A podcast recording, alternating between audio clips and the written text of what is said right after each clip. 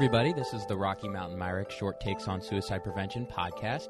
I'm Adam Hoffberg, and today we are broadcasting from the American Association of Suicidology Conference here in Phoenix.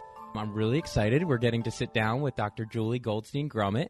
She is with the Suicide Prevention Resource Center, and she's the Director of Behavioral Health and Health Initiatives, which is all part of the Education Development Center. Welcome, Julie. We're going to talk today about zero suicide, and we're really excited to have you. Thank you for having me, Adam. Great. So before we jump into zero suicide, which is, of course, a big topic these days, we'd just like to get to know you a little bit and uh, tell us your pathway to how you got involved with this movement. Great. Well, really the impetus was the Clinical Care and Intervention Task Force of the National Action Alliance for Suicide Prevention. The Action Alliance launched in 2010, and one of the first task forces was the Clinical Care and Intervention Task Force, led by Mike Hogan and David Covington, who really said, What is healthcare doing to work with people at risk for suicide? The national strategy, the first one from 2002, focused a lot on communities and schools. But till then, we really hadn't focused on healthcare. When we refer people to healthcare systems, are they going to get quality, evidence based, competent care? And so that's goals eight and nine of the national strategy. That task force released a report of recommendations looking at some systems who had begun to really implement best practices in healthcare. And when I came to the Suicide Prevention Resource Center then in 2012, they said, let's think about how to operationalize some of these recommendations. There were a few states starting to look at that, that type of work.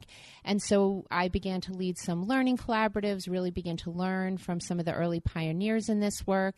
And then in the last few years, it's really exploded as we've seen some really great evidence emerge that this robust system works. Fantastic. And we're going to get into a little bit more of the data around what you all have seen so far.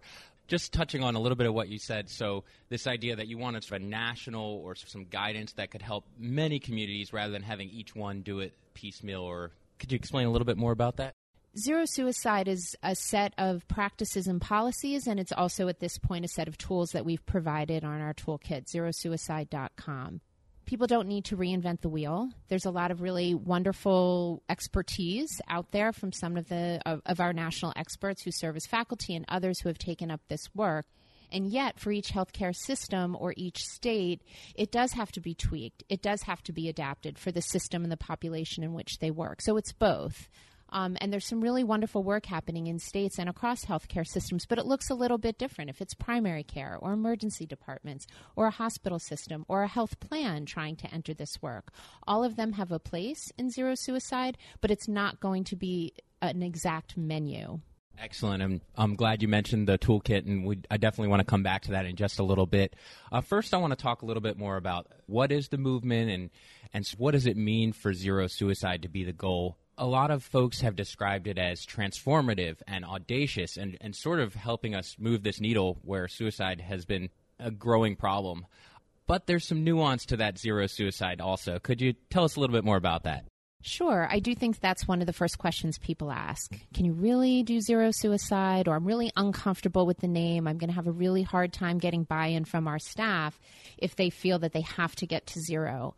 So, the, of course, the goal is always zero. That's what we want. We want there to be no suicides in the U.S. or internationally for that matter you have to have set an ambitious, audacious goal. I don't think that saying reducing suicides by 20% is what we want to aim for. That's great, but there's still then people dying by suicide.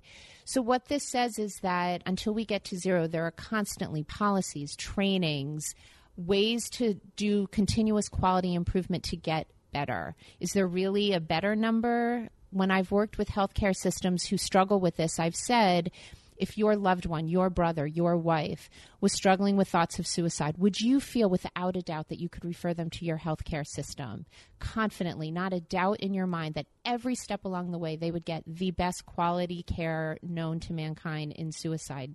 Most systems kind of pause. Most providers pause and say, I think we do really good care, really great care, but maybe not best optimal in every single corner of of the imagination.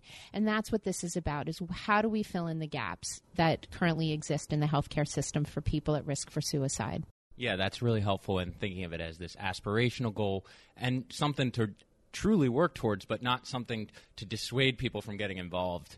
That's exactly it is what we're not looking to blame people if a suicide does occur. So it's not zero suicides or bust or you're fired. That's not the goal. The goal is if we're not at zero, what can we do to improve the care that we're providing? And not to single out a clinician when a suicide does happen, but that it's a system error, that there's something within the system that we can shore up, whether it's a policy or a training or a practice, and that that should be our agency wide goal, not to run away from it out of fear of when a suicide happens, but rather we can learn from a suicide in the event that it does happen, and we continually, as an agency, should all want zero. That's why we got into this work, is to improve the care and the lives of the people that we serve.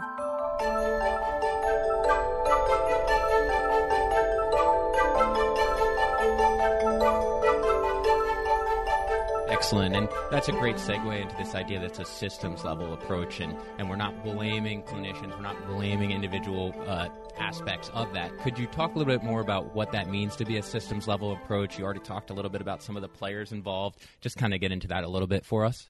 I think historically, for psychologists and social workers and psychiatrists, we each do really great work behind closed door, kind of one on one, patient to provider. And that's people have done heroic work with people at risk for suicide, really quality, impassioned work that has saved lives. And yet, what happens when your provider's away? What happens when your provider retires? What happens when you get assigned to the person in the room next door who maybe their passion is substance abuse or something else and they don't know as much about suicide care? It's not that they don't care as much, but perhaps they didn't have the same level of training. They don't know about the best and evidence based practices. You need a system behind you to really support the work that you do. It's if it's embedded in your electronic health record and you can't uh, proceed to the next question without checking off the box that you've screened somebody, that you've done a safety plan, that you've that somebody who screens positive gets a same day risk assessment. As I said, that you've done a safety plan, that you've discussed lethal means counseling, and then you go back and you say, did we do all the things that we said we were going to do?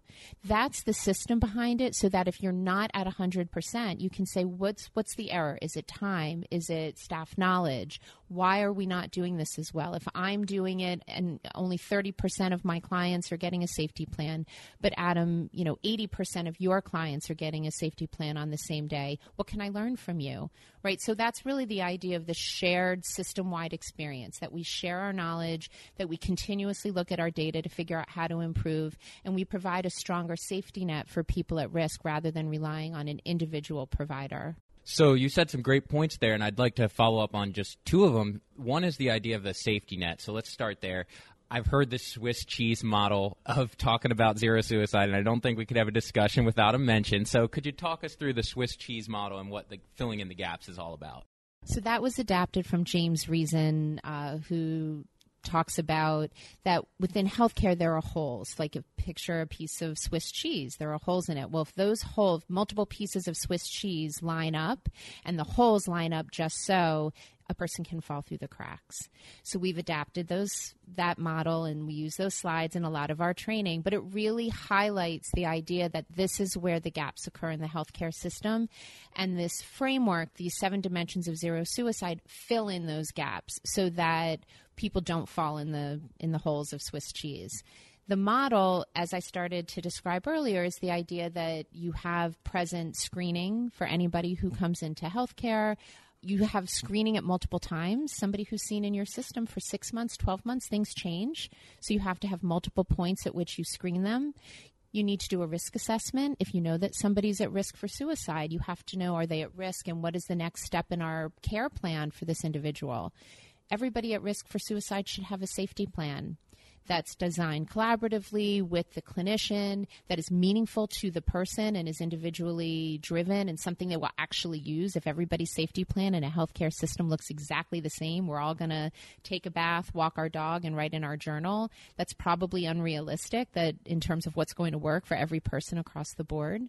We have to discuss lethal means and whether or not the person has access, and we need to remove and reduce access to lethal means. We need to provide evidence based treatment that directly targets the thoughts of suicide.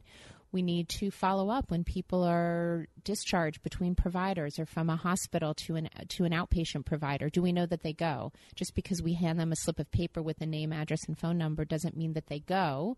And we we often don't follow up, and then we blame it on the individual And finally, you have to really, as we started to talk about, look at your data and say, are we doing all of those pieces with fidelity? And if not, how do we fix that? And that closes those gaps in the system, and that that makes your Swiss cheese whole again.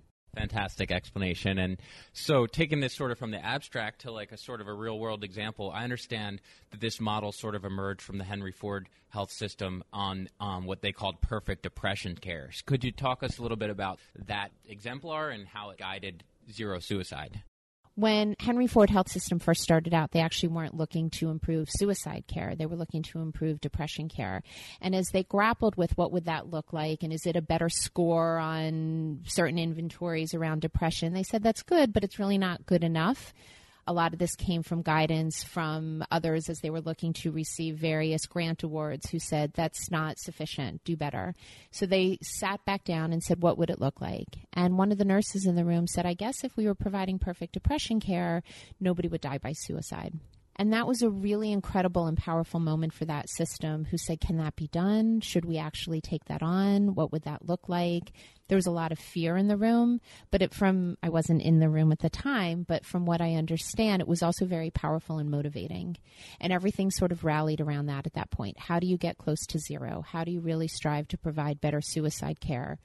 And since then, many of the tenants that I was describing were embedded in their system. The idea of robust screening, really robust performance improvement, really ensuring that access to lethal means had been reduced. That continues now. They began their program in the early 2000s, around 2002. They continue with the same sustained energy now that they had then, and they reduce suicide by about 75% for those in their care. So, this is a population of people already at increased risk because of their um, diagnoses of, of mental health and substance related issues, and yet they've reduced their rates of suicide down to about the national, what about the national averages? So, about 11 per 100,000 or 13 per 100,000. They even had several quarters of zero. So we know it can be done. We've tried to learn a lot from them and take their best practices and instill them in many of our tools and our consultation and our teaching. Um, and several other systems are beginning to see that type of improvement as well. Great, thank you. And just to follow up on this idea that you know it's moving into other systems and how other folks can get involved or how they can bring their healthcare system online. You already um, mentioned the toolkit. Could you talk about a little bit how that process might look for folks who might be interested in bringing zero suicide to their community? I think one of the most important features of a zero suicide initiative is leadership. You have to have leadership committed to this type of system wide change to robust quality improvement and that this is going to be a marathon, not a sprint. It is not something that you can take on this year and after 12 months say, good, we're done, we're moving on, and now we're on to the next thing.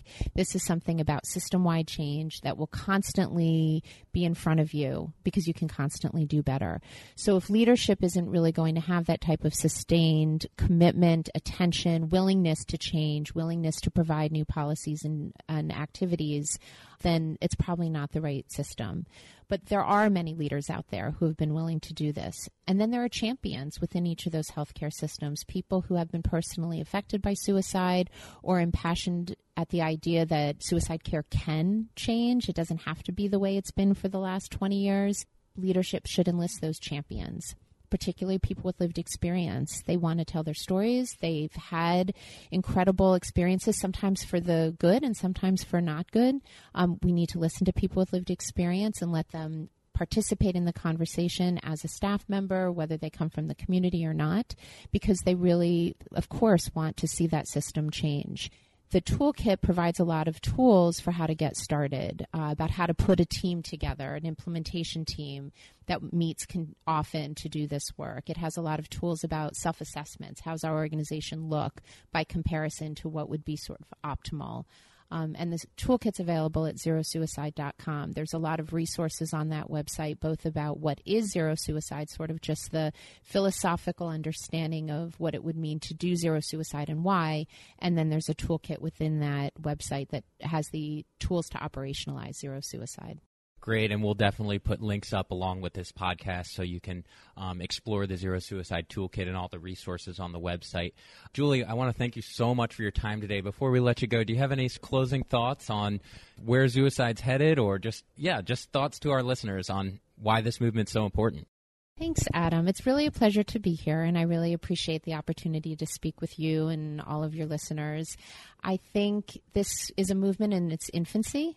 I think it's we're now at maybe the you know we're only a few years out from when it started, so it's pretty incredible to me to see the tidal wave that this has become of people adopting this as I said, we've seen several healthcare systems that have begun to really improve their suicide efforts, and a lot of individuals within those healthcare systems who said, This really reinvigorated my passion to do this work.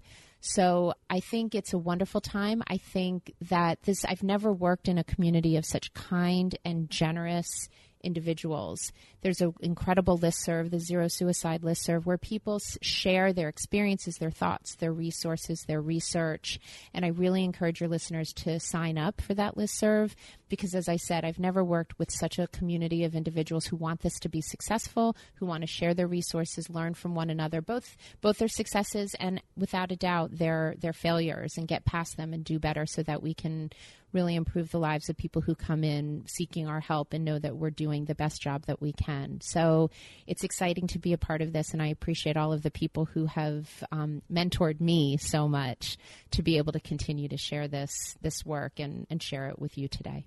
Great. Well, that's extremely well said, and I understand you're giving a Zero Suicide Academy here at the AAS conference today. So, you know, just spreading the word and getting the word out, and we really appreciate that. So, listeners, thank you for joining us today. You can learn more about Dr. Grumet and all the exciting work at Zero Suicide by clicking on the links accompanying the podcast. Don't forget to subscribe, give us a listen and a, a review, and uh, share with your colleagues. Until next time, this has been the Short Takes on Suicide Prevention podcast.